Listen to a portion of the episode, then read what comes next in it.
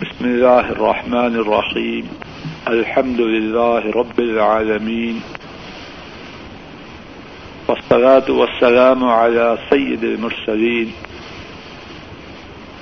وعلى آله وأصحابه وأهله وأتباعه إلى يوم الدين.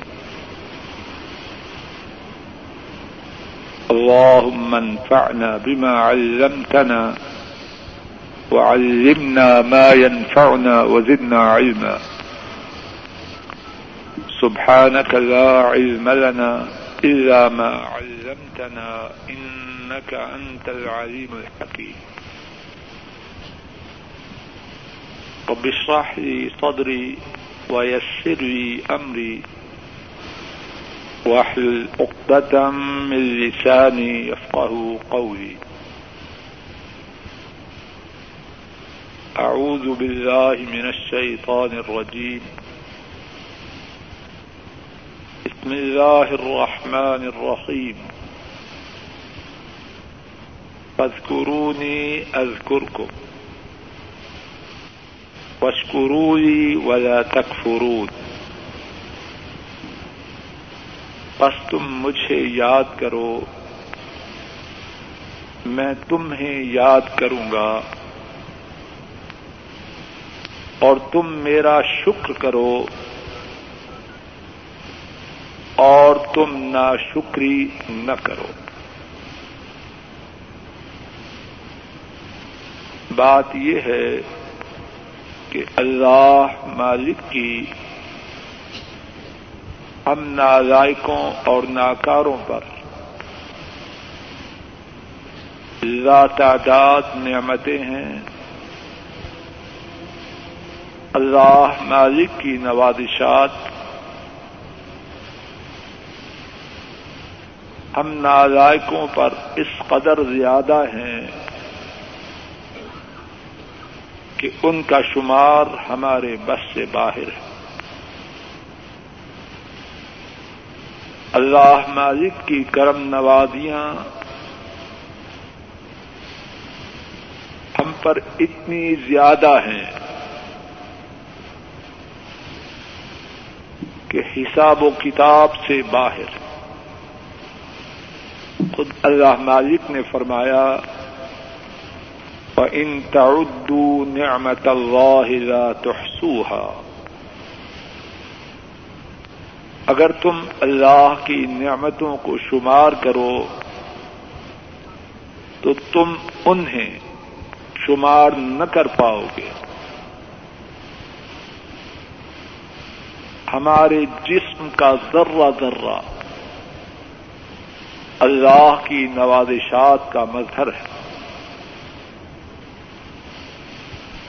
ہماری زندگی کا ہر لمحہ اللہ کی نوازشات کی منہ بولتی تصویر ہے۔ لیکن افسوس یہ ہے کہ بہت سے کہنے والے اور بہت سے سننے والے شکر گزار نہیں۔ اللہ مالک نے ہماری اس غلط خصلت کو بھی کتاب حکیم میں متعدد دفعہ بیان کیا۔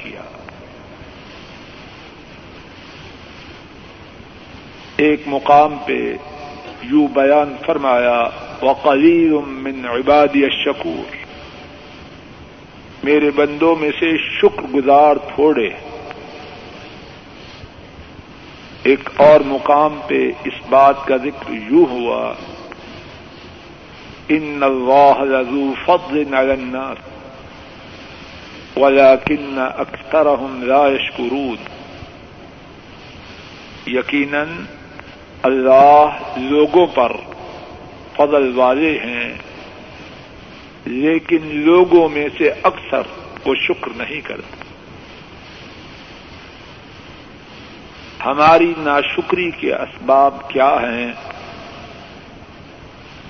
میری ناقص رائے میں اس کے اسباب متعدد ہیں۔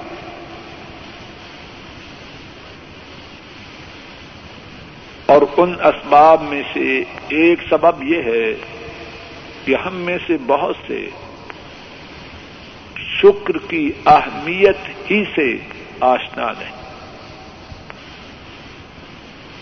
ایک دوسرا سبب میری ناقص رائے میں یہ ہے کہ ہم میں سے بہت سے شکر کے فوائد سے بے خبر ہیں۔ اور ایک تیسرا سبب یہ ہے کہ ہم میں سے بہت سے انہیں شکر کا صحیح معنی، شکر کا صحیح مفہوم اس ہی کی خبر دے مختصر وقت میں اللہ مالک کی توفیق سے انہی تین باتوں کے متعلق کچھ گفتگو کرنے کی کوشش کروں گا، شاید کہ اللہ مالک ان تینوں باتوں کی گفتگو کے نتیجے میں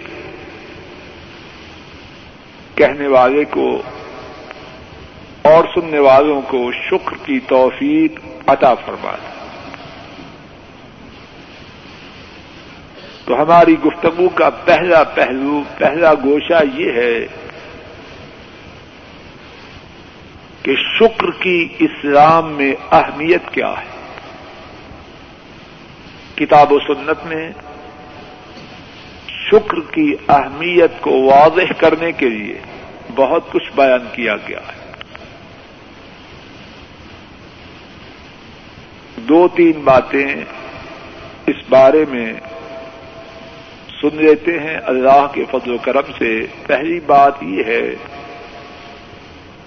کہ شکر کرنے کا حکم اللہ نے پہلوں اور پچھلوں سب کو دیا۔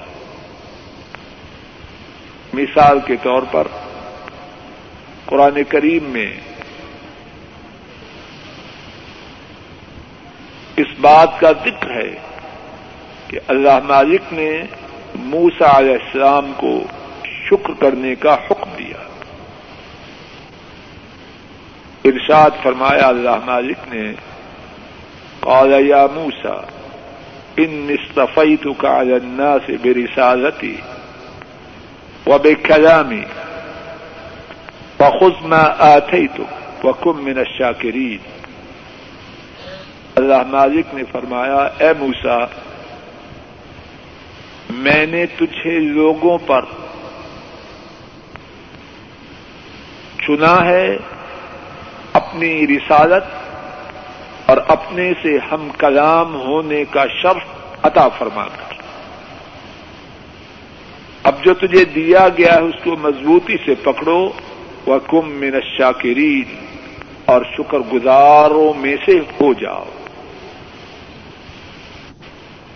اسی بات کا حکم دیا اللہ مالک نے لکمان اسی بات کا اللہ مالک نے حکم دیا حضرت لکمان کو۔ ارشاد فرمایا، وَلَقَدْ آتَيْنَا لُقْمَانَ الْحِكْمَةَ عَنِ اشْكُرِ اور یقیناً ہم نے لقمان کو حکمت دی، یہ کہ تو شکر کر اللہ کے لیے۔ اور اسی بات کا حکم دیا اللہ مالک نے آل داود کو۔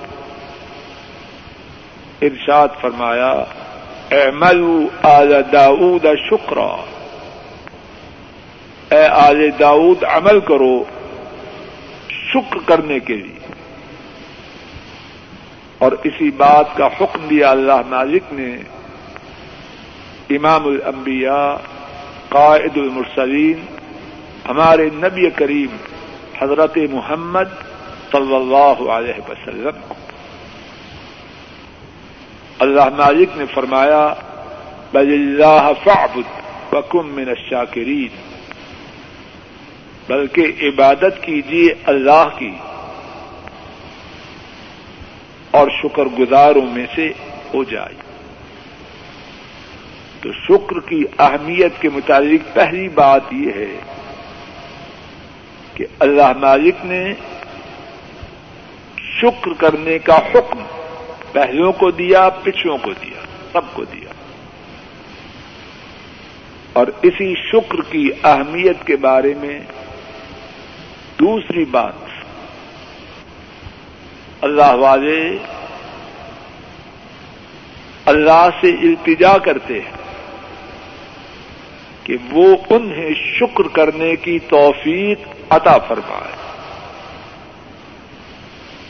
حضرت سلیمان علیہ السلام ان کی اس التجا، اس دعا کا ذکر اللہ مالک نے قرآن کریم میں ہمیشہ ہمیشہ کے لیے محفوظ کر دیا۔ انہوں نے کہا، جس طرح کے قرآن کریم میں ہے، قال رب اوزعنی ان اشکر نعمتك التي انعمت علي وعلى والدي.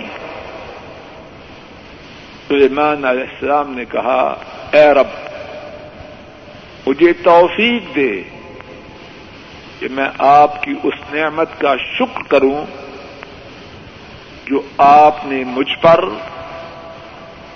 اور میرے والدین پر فرمائی. اور یہی التجا ہمارے نبی کریم صلی اللہ علیہ وسلم اللہ مالک سے کیا کرتے امام ترمدی رحمہ اللہ نے روایت بیان کی۔ عبد اللہ عباس رضی اللہ تعالی عنہما نے اس حدیث کو روایت کیا۔ انہوں نے فرمایا كان النبي صلى الله عليه وسلم يدعو ويقول. نبی کریم صلی اللہ علیہ وسلم دعا کرتے اور اپنی دعا میں یہ بھی کہا کرتے، رب جعلنی شکارا. اے رب، مجھے بہت زیادہ شکر کرنے والا بنا دے۔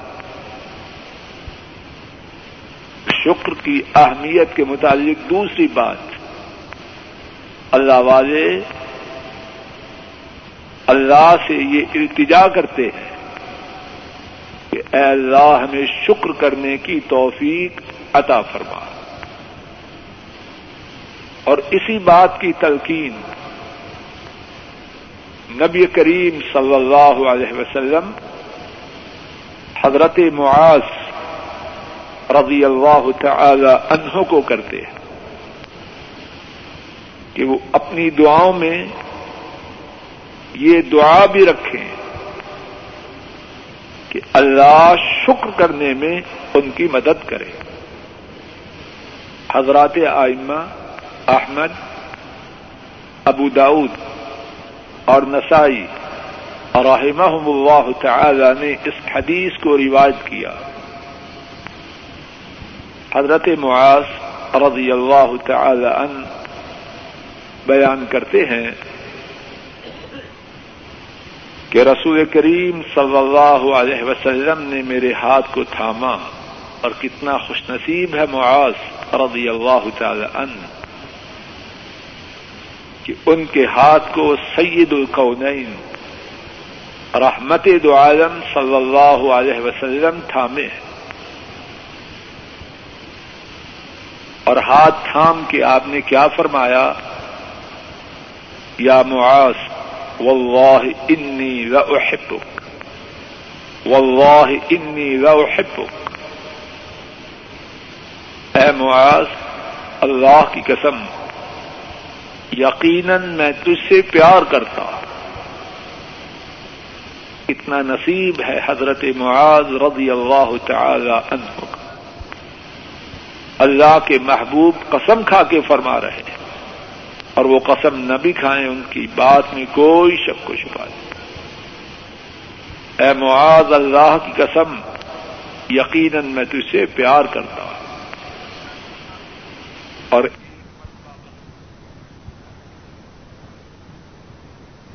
ایک مرتبہ یہ بات نہیں فرمائی، دو مرتبہ فرمائی۔ اللہ کی قسم یقیناً میں تجھ سے محبت کرتا۔ ہوں اور پھر فرمایا، اوسی کا یا معاذ، اے معاذ، میں تجھے وسیعت کر رہا اور وہ وسیعت کیا ہے؟ لا تدعن فی دبر کل سیات تقول۔ ہر نماز کے بعد، ہر نماز کے آخر میں یہ کہنا نہ بھولنا ہر نماز کے آخر میں یہ کہنا نہ چھوڑنا، کیا اللہ آئینی اللہ ذکرک و شکرک و حسن عبادت اے اللہ، میری مدد کر۔ کس بات پر کہ میں آپ کا ذکر کروں، آپ کا شکر کروں۔ اور آپ کی اچھی عبادت کروں تو شکر کی اہمیت کو واضح کرنے والی دوسری بات یہ عرض کی کہ اللہ والے اللہ سے یہ التجا کرتے کہ انہیں شکر کی توفیق عطا کی جائے۔ اور نبی کریم صلی اللہ علیہ وسلم نے اپنے پیارے ساتھی، اپنے محبوب ساتھی، حضرت معاد رضی اللہ تعالی عنہ کو اس بات کی وصیت کی کہ وہ نماز کے بعد اللہ سے یہ دعا کرنا نہ چھوڑیں۔ اللہ عینی اللہ ذکرک و شکرک و حسن عبادت اے اللہ، میری مدد کر۔ کہ میں آپ کا ذکر کروں، آپ کا شکر کروں اور آپ کی اچھی عبادت کروں۔ بات کو آگے چلانے سے پہلے چاہتا ہوں سارے ساتھی، میرے ساتھ یہ دعا تین مرتبہ ہے۔ اللہ آئینی آواز جا رہی ہے۔ آ رہی آواز۔ ساتھی ذرا اونچی آواز سے۔ اللہ آئینی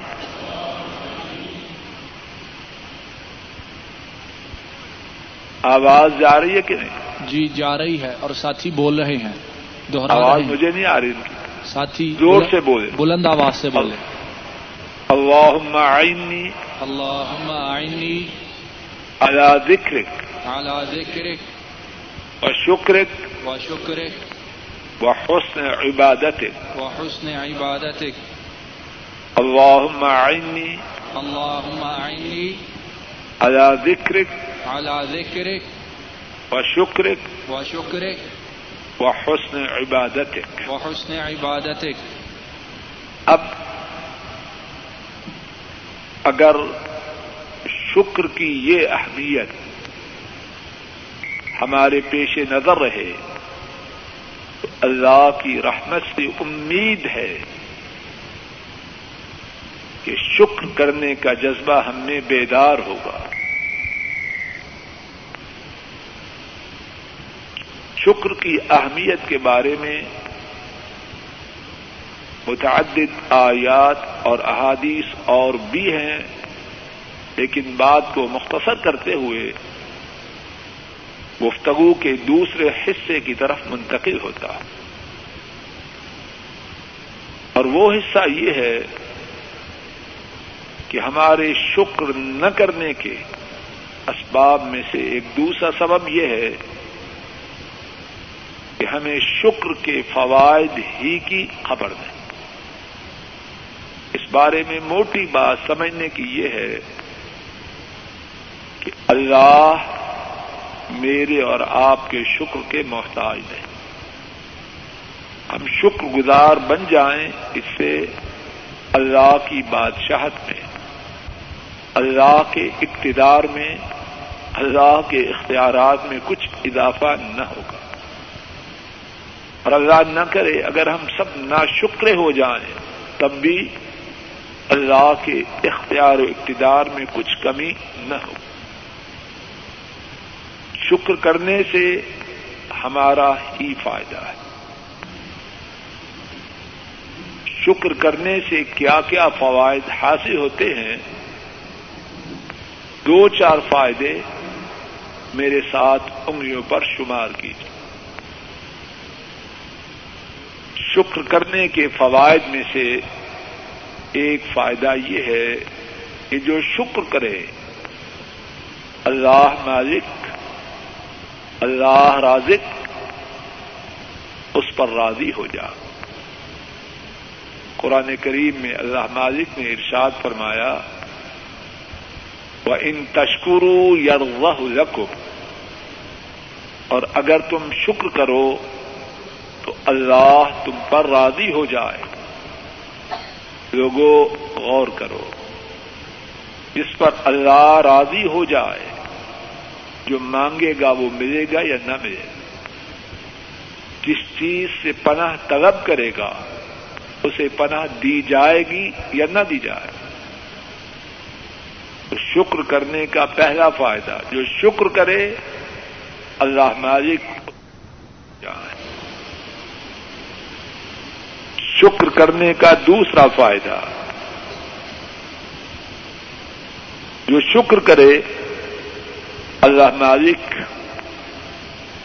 اسے بہت زیادہ اجر و ثواب عطا فرماتے ہیں۔ اور اس اجر و ثواب کا کچھ ہلکا سا تصور کرنے کے لیے اس حدیث پاک کو سنیے۔ جس کو امام مسلم رحمہ اللہ نے روایت کیا۔ حضرت ابو مالک الاشعری رضی اللہ تعالی ان اس حدیث کے راوی ہیں۔ ہمارے نبی کریم صلی اللہ علیہ وسلم نے فرمایا اتہور و شطر المان والحمد للہ تملا المیزان وسبحان اللہ والحمد للہ تملا ما بین السماوات والارض۔ ارشاد فرمایا، پاکیزگی ایمان کا حصہ ہے۔ اور پھر اس کے بعد کیا فرمایا توجہ سے سنیے۔ اللہ کا شکر کرنا، اللہ کی تعریف کرنا، یہ کل قیامت کے دن نیکیوں کے ترازو کو بھر دے۔ گی اللہ کا شکر کرنا اعمال کا، اعمال کے تولنے کے جو ترازو ہے، اس کو بھر دے۔ گا اور جب اللہ کا شکر کرنا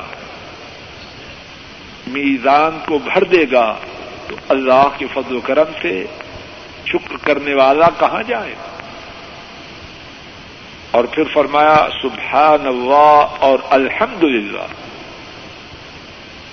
ان دونوں کی وجہ سے آسمانوں اور زمین کے درمیان جو خلا ہے، سارے کا سارا بھر جائے۔ اندازہ کیجیے کہ شکر کرنے کا اللہ کے ہاں اجر و ثواب کتنا زیادہ ہے۔ تیسری بات، شکر کرنے والے کی حیثیت۔ شکر کرنے والے کا اسٹیٹس اللہ کے ہاں انتہائی بلند ہے۔ امام ابن ماجہ رحمہ اللہ نے اس حدیث کو روایت کیا۔ حضرت ابو حریرا رضی اللہ تعالی ان انہوں نے اس حدیث کو نقل کیا۔ ہمارے نبی کریم صلی اللہ علیہ وسلم نے فرمایا، الطائم الشاکر بمنزلة الصائم الصابر۔ ایسا کھانے والا جو کھائے اور شکر کرے، نوٹ کیجیے ایسا کھانے والا جو کھائے اور شکر کرے۔ فرمایا، اس کی حیثیت، اس کا اسٹیٹس اس کا مقام اس روزے دار کی طرح ہے جو روزہ رکھے اور صبر کرے۔ اللہ اکبر۔ کھانے والا گوشت کھائے مچھلی کھائے، فروٹ کھائے۔ اللہ کی نعمتوں کو کھائے بھی اور اس کی حیثیت ہو، ایسے روزے دار کی طرح جو اپنے روزے میں صبر کرنے والا۔ ہو اور اس حیثیت کو پانے کی چابی کیا ہے کہ وہ کھانے کے ساتھ عطا کرنے والے رب کا شکر کرنے والا۔ ہو شکر کے فوائد میں سے چوتھا فائدہ، جو شکر کرے اللہ مالک اپنی عطا کردہ نعمت اس میں اس کے لیے اضافہ فرما دے۔ اللہ مالک نے خود فرمایا، قرآن کریم میں اس کا ازن اور رب ان شکر تم یا عزیز نقم و ان کفر تم ان عذابی رشدید ارشاد فرمایا، اور جب تمہارے رب نے اعلان کیا، اگر تم نے شکر کیا نکم تو میں تمہیں ضرور زیادہ کروں گا۔ یہ جو سیگا ہے، تاکید کا سیگا ہے۔ اور اللہ کا فرمان، اللہ کا وعدہ، تاکید کے بغیر بھی سچ ہے۔ کہ اللہ سے سچا کون ہے؟ امن اصدق من اللہ قیلا اور اللہ سے پکا وعدہ کس کا ہے؟ کسی کا نہیں۔ امن اوفا بے من اللہ اللہ سے زیادہ اپنے وعدہ کو پورا کرنے والا کون ہے؟ کوئی نہیں۔ اللہ کا وعدہ تاکید کے بغیر بھی سچ ہے۔ اور جب اللہ اپنے وعدہ کے لیے تاکید فرمائیں تو وہ وعدہ کس قدر قطعی، اٹل اور یقینی ہوگا۔ پھر سنیے، اور جب تمہارے رب نے اعلان کیا، اگر تم نے شکر کیا، تو میں تمہیں اور زیادہ دوں گا۔ شکر کے فوائد میں سے چوتھا فائدہ یہ بیان کیا کہ شکر کے کرنے کی وجہ سے نعمتوں میں اضافہ ہو۔ پانچواں فائدہ، جو شکر کرے، ایمان لائے اور شکر کرے، وہ اللہ کے عذاب سے محفوظ ہو جائے۔ اللہ مالک نے فرمایا، ما يفعل اللہ بعذابكم ان شکر تم و آمن تم و اللہ شاکرن علیما۔ اللہ تمہیں عذاب دے کے کیا کریں گے؟ اگر تم میں دو باتیں آ جائیں، کیا کیا؟ ان شکر تم و آمن تم تم شکر گزار بن جاؤ اور ایمان لے آؤ۔ جب تم میں دو باتیں ہوں گی، شکر اور ایمان، اللہ تمہیں عذاب کیوں کر کرے؟ پکان اللہ شاکرن علیما، اور اللہ ادردان جاننے والے ہیں۔ تو گفتگو کا دوسرا حصہ یہ تھا کہ شکر کرنے کا فائدہ شکر کرنے والے کو ہے۔ اللہ میرے اور آپ کے شکر کے محتاج نہیں۔ اور شکر کے پانچ فوائد کو اللہ مالک کی توفیق سے بیان کیا۔ شکر کے بارے میں تیسری بات یا گفتگو کا تیسرا پہلو یہ تھا کہ ہمارے ناشکر بننے کے اسباب میں سے ایک سبب یہ ہے کہ ہم شکر کے صحیح معنی سے غافل ہیں۔ ہم میں سے بہت یہ سمجھتے ہیں، کھایا، پیا، اللہ کی نعمتوں کو حاصل کیا۔ اور زبان سے کہا الحمد تو شکر کا تقاضا پورا۔ توجہ کیجیے یہ شکر کا ناقص تصور ہے۔ یہ شکر کا نامکمل معنی ہے۔ اللہ جزائے خیر دی علماء امت کو انہوں نے شکر کے معنی کو خوب اچھی طرح واضح کیا ہے۔ مثال کے طور پر امام راغب اسفہانی اپنی کتاب المفردات بھی غریب قرآن میں بیان کرتے ہیں کہ شکر کے تین پہلو ہیں۔ پہلا یہ، شکر اللسان دوسرا شکر القلب اور تیسرا شکر الجوارح۔ شکر کا پہلا پہلو یہ ہے کہ زبان سے اللہ کا شکر کیا جائے۔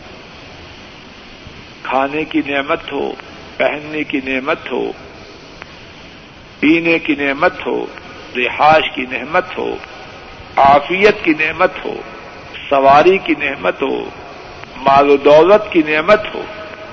اس کے ملنے پر زبان سے اس بات کا اعلان و اقرار کرے کہ یہ میرے موضا کی عنایت اور نوازش اور یہ بات بہت سے لوگوں میں اللہ کے فضل و کرم سے موجود ہے۔ لیکن غلطی یہ ہے کہ ہم میں سے بہت سے سمجھتے ہیں کہ جب ہم سے زبان سے اللہ کی نعمت کا اقرار کرتے ہوئے اللہ کی تعریف کی تو شکر کے تقاضے پورے اور یہ سمجھنا غلط ہے۔ شکر کا دوسرا پہلو جس کا ہونا ضروری ہے وہ یہ ہے، شکر القلب، دل کا شکر۔ اور اس کا معنی یہ ہے کہ نعمت کے ملنے پر دل کی گہرائیوں میں یہ یقین راسخ ہو، جاگودی ہو، جو ملا ہے وہ میرے مالک کی کرم نوازی۔ اگر نہ، میں اس کے لائق نہ تھا۔ اگر مجھے ریالوں میں، ڈالروں میں، پاؤنڈوں میں تنخواہ مل رہی ہے، تو میرے ایسے کتنے ہیں جو بھیک مانگ رہے ہیں؟ بلکہ شاید وہ مجھ سے زیادہ طاقتور۔ اور شاید ان میں سے کتنے ایسے ہوں جو مجھ سے زیادہ چاتر ہوشیار اور کلیور ہوں لیکن وہ بھیک مانگ رہے ہیں۔ جو ملا ہے، وہ مولا کی کرم نوازی ہے۔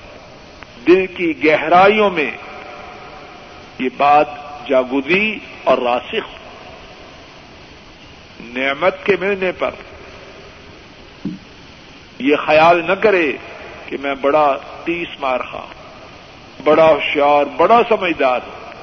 یہ خیال اپنے دل و دماغ کے قریب نہ پھٹکنے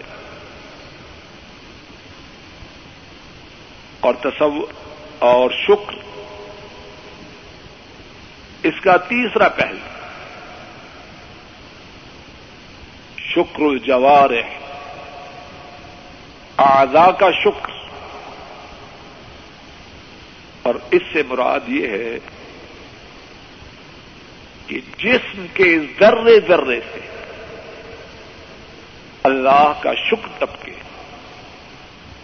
سر سے، آنکھوں سے، زبان سے، کانوں سے، ہاتھوں سے، سر کی چوٹی سے لے کر قدموں تک سراپے تشکر ہو۔ اور وہ کس طرح ہو؟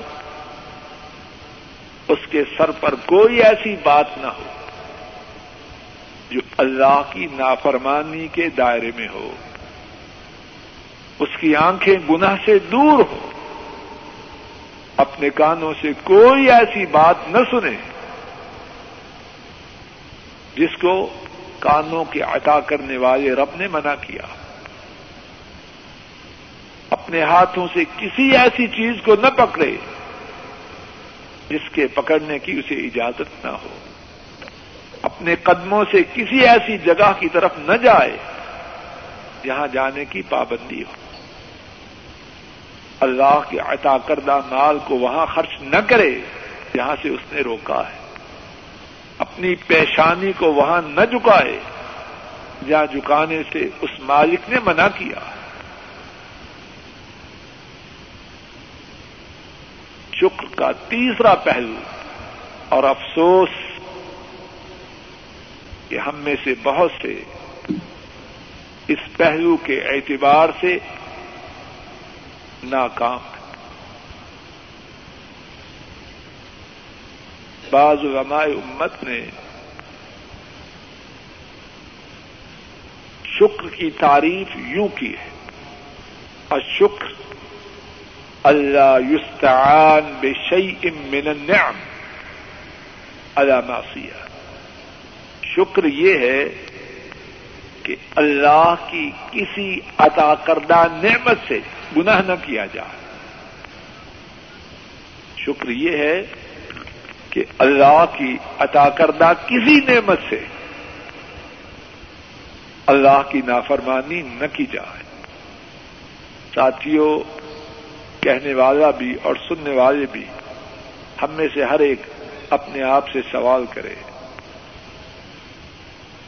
کیا اس اعتبار سے ہم شکر گزار ہیں؟ تنخواہ ملی ریاضوں میں۔ کوئی ایسی چیز تو نہیں خریدی جو اللہ کی نافرمانی کی ہو؟ ڈرائنگ روموں میں کیا رکھا ہے؟ لابیز میں کیا سجایا ہے؟ ان میں کوئی نافرمانی کی چیز تو نہیں۔ اسی کا نام ہے اللہ کے عطا کردہ مال کی نعمت کا شکر کرنا۔ جمعرات اور جمعہ کو اور بعض ساتھی شام کو، اپنی بیگمات کو بے پردہ لیے کہاں پھرتے؟ اسی کا نام ہے شکر۔ اللہ نے اچھے کپڑے عطا کیے، زیورات عطا کیے۔ پہلے میسر نہ تھے۔ اللہ نے عطا کی، اچھی بات ہے۔ اب اسی عطا تو نہیں کیے کہ بے پردہ ہو جائیں، بازاروں میں مٹر گشت کریں، مخلوط مجالس میں شرکت کریں۔ اسی کا نام ہے شکر۔ کعبہ کے رب کی قسم، یہ شکر نہیں، یہ ناشکری ہے۔ شکر یہ ہے اللہ کی دی ہوئی کسی نعمت سے اللہ کی نافرمانی نہ کی جائے اور بعض علماء امت نے تین الفاظ میں شکر کی بڑی عمدہ تعریف کی ہے۔ ان الفاظ کو سنیے اور یاد کرویے اور اپنے گھروں میں بجا کے ان الفاظ کو بتلائیے۔ بعض علماء امت نے شکر کی تعریف تین الفاظ میں کی اور بہت عمدہ کی۔ فرمایا اشکر ترک المعاصی۔ سب ساتھی میرے ساتھ کہیں تاکہ یاد ہو جائے۔ اشکر ترک المعاصی۔ شکر نام ہے اللہ کی نافرمانیوں کو چھوڑنے کا۔ سب ساتھی کہیے، شکر نام ہے اللہ کی نافرمانیوں کو چھوڑنے کا۔ کیا ہم ایسے ہیں؟ کہنے والا بھی غور کرے، سننے والے بھی غور کرے۔ اور بات کہنے اور سننے کا اصل مقصد تو یہی ہے۔ کتاب و سنت کے مقدس آئینے میں اپنے چہرے کو دیکھیں۔ جہاں جہاں غلطی ہو، گندگی ہو، نجاست ہو، اس کو دور کریں۔ تو شکر نام ہے گناہوں کو چھوڑنے کا، جو اللہ کا نافرمان ہے، وہ شکر سے دور ہے۔ اگر میں اور آپ چاہیں کہ شکر گزار بن جائیں، شکر کے فوائد جو پہلے ذکر کیے ہیں، کہ اللہ راضی ہو جائے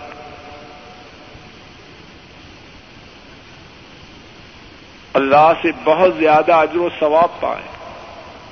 اللہ کے ہاں روزے دار اور صبر کرنے والے کی حیثیت مل جائے اور اللہ کی عطا کردہ نعمتوں میں اضافہ ہو جائے۔ اور اللہ کے عذاب سے بچ جائیں تو کیا کریں؟ گناہوں کو چھوڑ۔ اللہ کی بندگی کریں اور گناہوں کو چھوڑ۔ بات کے ختم کرنے سے پہلے آئیے اپنے قدوہ، اپنے پیشوا، اپنے امام، اپنے نبی، اپنے رسول کریم صلی اللہ علیہ وسلم کی سیرت طیبہ سے ایک جھلک دیکھتے ہیں۔ آپ کس طرح شکر کرتے امام ترمدی رحمہ اللہ نے اپنی کتاب الشمائل میں یہ حدیث بیان کی ہے۔ حضرت ابو حریرا رضی اللہ تعالی ان اس حدیث کے راوی ہے بیان کرتے ہیں، کان رسول اللہ صلی اللہ علیہ وسلم یوسلی حتى ترم قدماه رسول کریم صلی اللہ علیہ وسلم رات تحجد میں اللہ کی اتنی عبادت کرتے کہ آپ کے قدم مبارک دونوں سوج جاتے آپ سے عرض کی گئی اطف الحادہ وقد جاءك ان الله قد غفر لك ما تقدم من ذنبك وما تأخر۔ آپ اس قدر عبادت کرتے ہیں کہ آپ کے قدم مبارک سوج جاتے ہیں۔ اور آپ کو تو یہ اللہ کی طرف سے بشارت آ چکی ہے۔ اللہ نے آپ کے گزشتہ اور آئندہ تمام گناہوں کو معاف کر دیا۔ آپ نے جواب میں فرمایا، افلا اکون عبدا شکورا؟ کیا میں اللہ کا شکر گزار بندہ نہ بن جاؤں؟ آپ کی سمجھ میں وہ بات نہ آئی۔ جو میری اور تیری سمجھ میں ہے۔ ہم نے سمجھ رکھا ہے، زبان سے کہہ دیں اللہ تیرا شکر، سوتے وقت اللہ کی نافرمانی کرے، گندے پروگرام دیکھے۔ اٹھتے ہی اللہ کے نبی کی سنت کو ذبح کر کے اللہ کی نافرمانی کرے۔ سارا دن حلال و حرام کی تمیز نہ کریں۔ نمازوں کو ضائع کریں۔ اور ہم پکے شکر گزار ساتھیوں غور کرو، شکر کا میرا تصور، آپ کا تصور درست ہے یا نبی کریم صلی اللہ علیہ وسلم کا۔ اللہ مالک، اپنے فضل و کرم سے مجھے اور آپ سب کو صحیح معنوں میں شکر گزار بننے کی توفیق عطا فرمائے۔ اور شکر گزار بننے کے جو فوائد ہیں اللہ مالک اپنے فضل و کرم سے میرے اور آپ سب کے، ہماری اولادوں، ہمارے گھر والوں ہمارے بہن بھائیوں اور سب مسلمانوں کے نصیب میں فرمائے اپنے فضل و کرم سے اسے قبول فرمائے، اس پر عمل کی توفیق عطا فرمائے، ہمارے لیے ذریعہ نجات بنائے، ہمارے غموں، پریشانیوں، دکھوں، بیماریوں کی دوری کا سبب بنائے، اپنے تقرب کا ذریعہ بنائے اور کل قیامت کے دن ہماری نجات کا سبب بنا۔ اے اللہ، ہم نازائکوں ناکاروں کے گناہوں کو معاف اے اللہ، جو ناشکری ہو چکی اس کو معاف فرما۔ آئندہ ساری زندگی اپنا صحیح معنوں میں شکر کرنے کی توفیق عطا فرما۔ اے اللہ، ہمارے فوج شدہ ماں باپ کے تمام گناہوں کو معاف فرما۔ ان کے درجات کو بلند فرما۔ ان کی قبروں کو جنت کی باغیچہ بنا۔ اے اللہ، ہمارے دادا، ہماری دادیاں، ہمارے نانا، ہماری نانیاں ہماری پھوپیاں ہماری خالائیں، ہمارے بہن بھائی اور دیگر و قارب اور تمام مسلمان جو فوت ہو چکے ہیں، اے اللہ، ان تمام کے گناہوں کو معاف فرما، درجات کو بلند فرما۔ ان سب کی قبروں کو جنت کی باغیچہ بنا۔ اے اللہ، جن کے ماں باپ زندہ ہیں، ان پہ نظر کرم فرما، ان کی پریشانیوں اور بیماریوں کو دور فرما اور ان کی نیک حاجات کو اپنے فضل و کرم سے پورا فرما اے اللہ، اپنے فضل و کرم سے ہمارے بہن بھائیوں پہ نظر کرم فرما، ان کی پریشانیوں کو رفع فرما، نیک حاجات کو پورا فرما، ان کے گھروں میں خیر و برکات نازل فرما۔ اے اللہ، ہمارے بیوی بچوں پہ رحم فرما۔ اے اللہ ہمارے بیوی بچوں پہ رحم فرما۔ اے اللہ ہمارے بیوی بچوں پہ رحم فرما۔ ان کی بیماریوں، پریشانیوں، غموں، دکھوں کو دور فرما۔ ان سب کی نیک حاجات کو پورا فرما۔ اے اللہ اپنے فضل و کرم سے ان سب کو ہماری آنکھوں کی ٹھنڈک بنا۔ اے اللہ انہیں ہمارے لیے باعث سعادت بنا۔ باعث رحمت بنا۔ اے اللہ باعث اطمینان و سکون بنا۔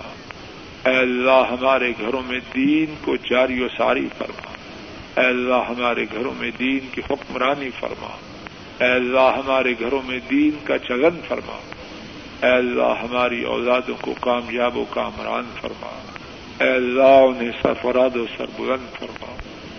اے اللہ ہماری اولادوں کو کامیاب و کامران فرما۔ اے اللہ ان سب کی حفاظت فرما۔ اے اللہ ان کے بال بال کی حفاظت فرما۔ اے اللہ ان کے ایمان کی۔ اے اللہ ان کی جان کی۔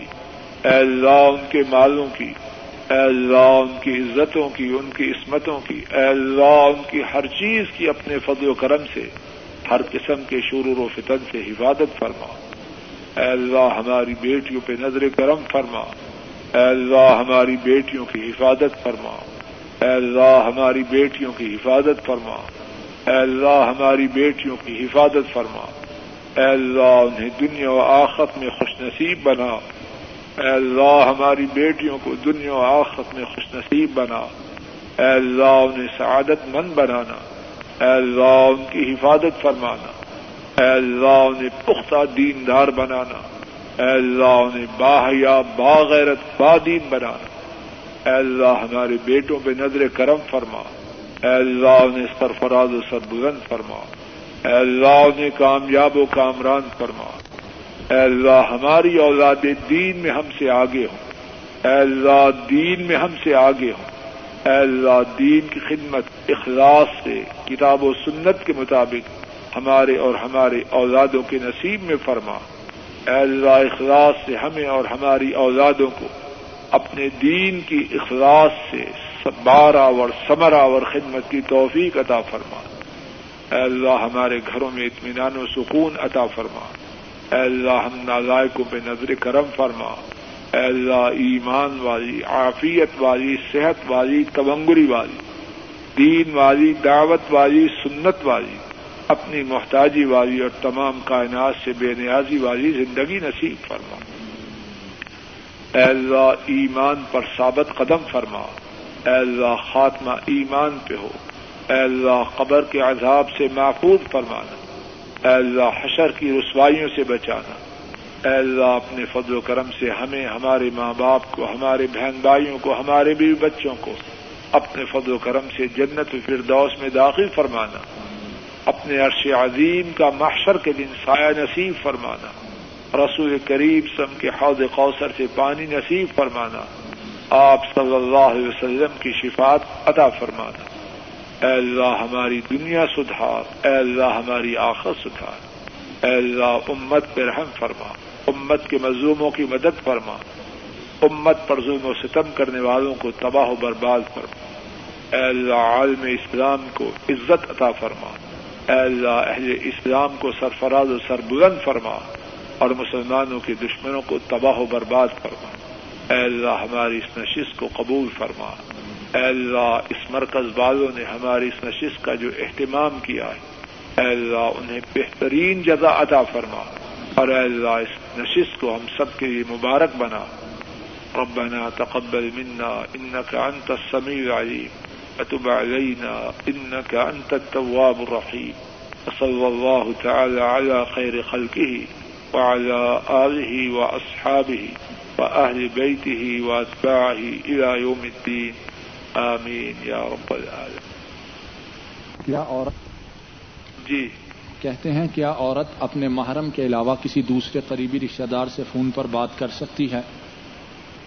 جواب یہ ہے اصل یہ ہے کہ عورت غیر محرم سے گفتگو نہ کرے۔ لیکن اگر ضرورت ہو تو اجازت ہے، لیکن شرع آداب کو وہ عورت پیش نظر رکھے۔ بیکار کہانی شروع نہ کر دے، بیکار سوالات نہ کرے۔ آپ کیسے ہیں؟ کہاں ہے بھابھی صاحبہ کا کیا حال ہے؟ بیکار گفتگو نہ کرے، ضرورت کی بات کرے۔ اور دوسری بات یہ ہے کہ اس کی بات میں روچ نہ ہو۔ بقول نہ قول معروفہ کھری کھری، سیدھے سادے انداز میں بات کرے، اپنی آواز میں روچ پیدا نہ کرے۔ تو بات کا خلاصہ یہ ہے کہ ضرورت ہو تو کر سکتی ہے، اور جب کرے تو مقصد کی بات کرے اور اس کی گفتگو، اس کا لہجہ روج سے خالی ہو۔ جی۔ دوسرا سوال ہے کیا امام مسجد تنخواہ لے سکتا ہے؟ قرآن و سنت کی روشنی میں کیا حکم ہے؟ لے سکتا ہے اگر اللہ نے اس کو غنی کیا نہ یہ تو زیادہ اچھا ہے لیکن اگر یہ تو اللہ کے فضل و کرم سے جائز ہے۔ ایک ساتھی ہیں درس کے وہ انڈیا جا رہے ہیں تو وہ کہہ رہے ہیں کہ ایسے اسباب بتلائے جائیں جن کی وجہ سے مجھے تقوا پر قائم رہنے میں اللہ رب العالمین کی توفیق سے مدد مل سکے۔ اللہ اکبر۔ اللہ تعالیٰ اپنے فضل و کرم سے ہمارے اس بھائی کو تقوا پر تقوا عطا کرے اور پھر تقوا پر ثابت قدمی عطا فرما اور اللہ مجھے اور آپ سب کو بھی اسی دعا میں شامل کرے باقی متقی بننے کے لیے جن باتوں سے اللہ کے فضل و کرم سے مدد ملتی ہے ان میں سے پہلی بات تو یہی ہے کہ یہ سمجھے کہ تقوا ہے کیا۔ اور تقوا مستقل موضوع ہے خلاصہ یہ ہے کہ اللہ کی اللہ نے جن باتوں کا حکم دیا ہے انہیں کرے اور جن باتوں سے روکا ان سے رک جائے تو تقوا نمبر ایک کے تقوا کے معنی کو یاد رکھے۔ نمبر دو، متقی بننے کے کتاب و سنت میں جو بہت سے فوائد ہیں ان کو اپنے ذہن میں رکھے۔ کہ متقی بننے سے کیا کیا ملتا تیسری بات یہ ہے کہ اللہ کی قدرت، اللہ کے اختیارات ان کو ہمیشہ اپنے سامنے رکھیں کہ اگر اس نے تقوا سے اعراض کیا، تو اللہ کتنی قدرت والے، کتنی کتنے اختیارات والے۔ تو پھر اللہ کی گرفت بھی انتہائی سنگین۔ چوتھی بات یہ ہے کہ قرآن کریم اور حدیث پاک کثرت سے پڑھے اگر خود سمجھتا ہے تو بہت اچھی ہے۔ بہت اچھی بات ہے، وگرنہ ایسی مجالس میں کثرت سے شرکت کرے جہاں کتاب و سنت کی بات کی جا رہی۔ اور اگر کتاب و سنت خود بھی سمجھتا ہے، تب بھی ایسی مجالس میں حتی امکان شرکت کرے کہ کتاب و سنت والی مجالس سے اللہ کے فضل و کرم سے تقوا پر ثابت قدم رہنے اور تقوا پر تقوا پر ثابت قدم رہنے میں مدد ملتی ہے اور اللہ کے فضل و کرم سے یہ امید کی جا سکتی ہے کہ اس کے تقوا میں اضافہ ہوگا۔ اتنی باتیں ہوئی پانچ، چھٹی بات یہ ہے کہ متقی لوگوں کی صحبت اختیار کرے، کوشش کرے ایک تو یہ ہے تقوا کی باتیں سنیں، ایسی مجالس میں اس کے علاوہ کوشش کرے کہ اس کے ساتھی، دوست، احباب رشتے دار ایسے لوگ بنے جو متقی ہو ساتویں بات یہ ہے کہ اللہ تعالی سے دعا کرتا رہے کہ اے اللہ مجھے تقوا عطا کرنا۔ نبی کریم صلی اللہ علیہ وسلم جن باتوں کی اللہ سے دعا کرتے ان میں سے ایک دعا یہ بھی تھی کہ اے اللہ مجھے تقوا عطا فرما۔ اللہ انی اسألک الہدا والتقاء والعفاف والغنا یہ نبی پاک وسلم سے ثابت شدہ دعاؤں میں سے ایک دعا ہے۔ اور اس کا معنی یہ ہے، اے اللہ، میں آپ سے تقوا کا، ہدایت کا تونگری کا کہ میں لوگوں کے سوال سے بچ جاؤں۔ اے اللہ، میں آپ سے تقوا کا، ہدایت کا، لوگوں سے سوال کرنے سے بچنے کا اور تونگری کا سوال کرتا ہوں۔ چار چیزوں کا سوال کرنا حضرت رسم کی اس دعا سے ثابت ہے۔ یہ سات باتیں ہیں، اور بھی کئی ہوں گی۔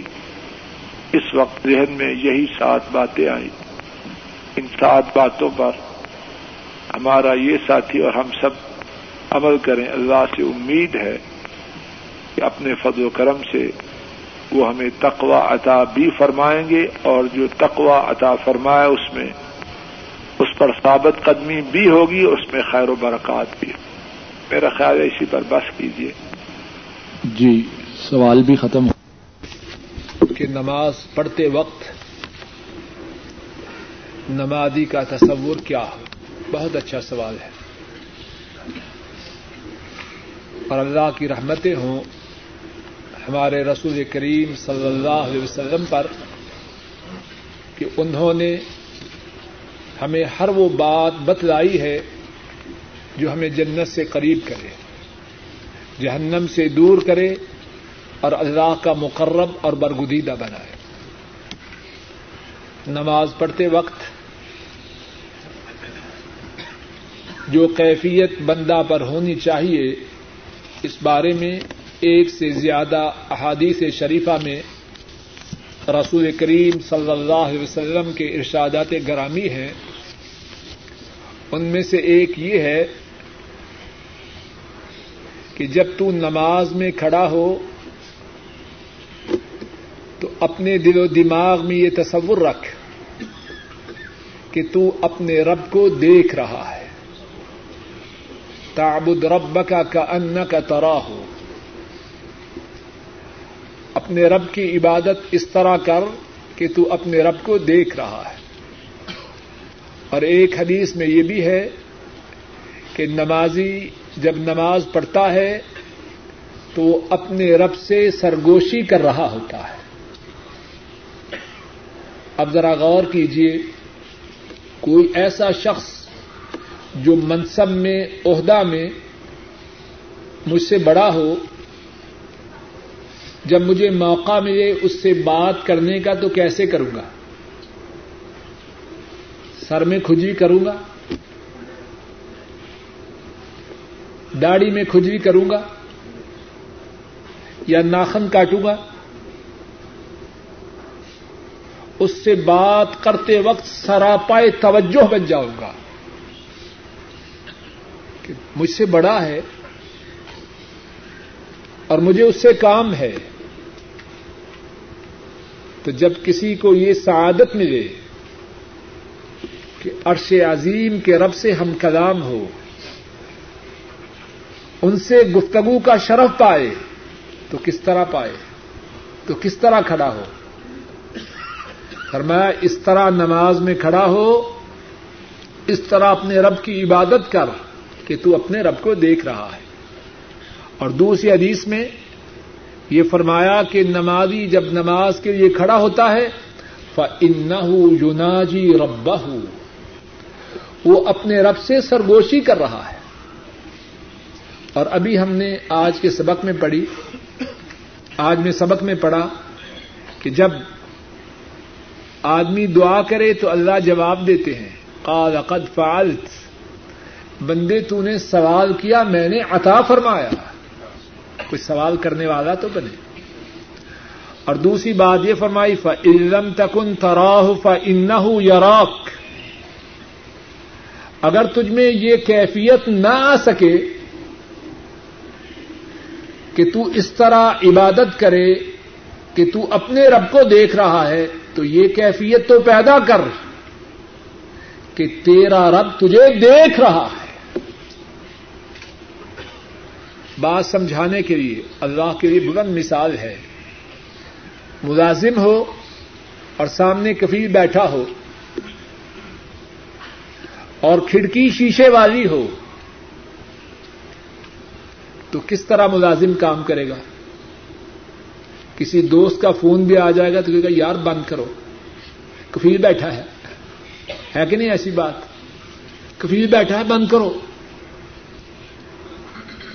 تو اگر کسی کے دل میں اللہ کا تصور آ جائے کہ میں نماز پڑھ رہا ہوں، میرا رب مجھے دیکھ رہا ہے، اور رب بھی وہ جو ملا ہے، ان سے ملا ہے، جو لینا ہے وہ ان سے لینا ہے، جو ملا ہے باقی بھی انہی نے رکھنا ہے۔ ایک اور حدیث میں اس طرح بھی رہنمائی فرمائی۔ ہے کہ جب موقع ملے اللہ کے روبرو نماز پڑھنے کا، تو اس طرح نماز پڑھو کہ شاید تیری زندگی کی آخری نماز ہے۔ کسی کو ہے گارنٹی کہ وہ فجر کی نماز پڑھے گا؟ اگر کسی کو ہو تو ہاتھ کھڑا کرے۔ کسی کو کچھ پتا نہیں۔ جب بھی تجھے یہ سعادت ملے کہ مسجد میں پہنچے، نماز کے لیے کھڑا ہو، تو اس طرح نماز ادا کر۔ کہ شاید تیری زندگی کی آخری نماز ہے اور پھر اس کے بعد نماز نہیں۔ ایک سوال میں یہ بات بھی ہے، کوئی شبی وغیرہ رکھنی جائز ہے، کوئی شبی وغیرہ رکھنی حرام ہے؟ اسی سے تو بت پرستی کی ابتدا ہوتی ہے۔ شبی وغیرہ رکھنی جائز نہیں۔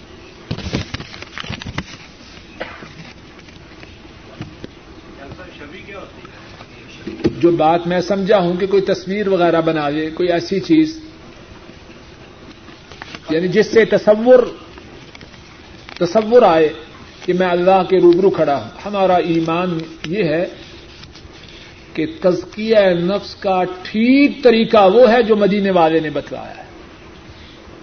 باقی جو طریقے ہیں، مدینہ سے باہر کے بنے ہوئے، ان طریقوں میں خیر نہیں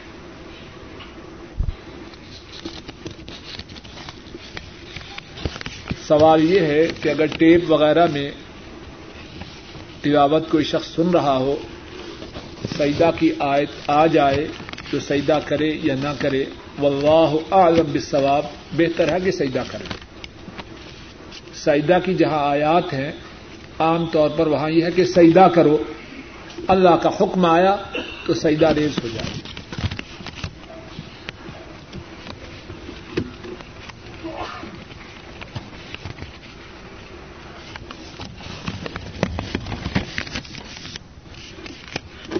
اگر کوئی شخص فوت ہو جائے، اس کو ثواب پہنچانے کے لیے کیا کیا طریقے اختیار کیے جائیں۔ پھر بات کی ابتدا وہیں سے کرتا ہوں۔ اللہ کی انگنت رحمتیں ہوں ہمارے رسول کریم صلی اللہ علیہ وسلم۔ انہوں نے اس بارے میں بھی خوب خوب رہنمائی کی۔ کئی ایک باتیں، کئی ایک طریقے ایسے بتلائے ہیں جن سے ہم اپنے فوج شدہ لوگوں کو فائدہ پہنچا سکتے ہیں۔ بات کو مختصر کرتے ہوئے چند ایک کا ذکر کرتا ہوں۔ نمبر ایک، فوج شدہ لوگوں کے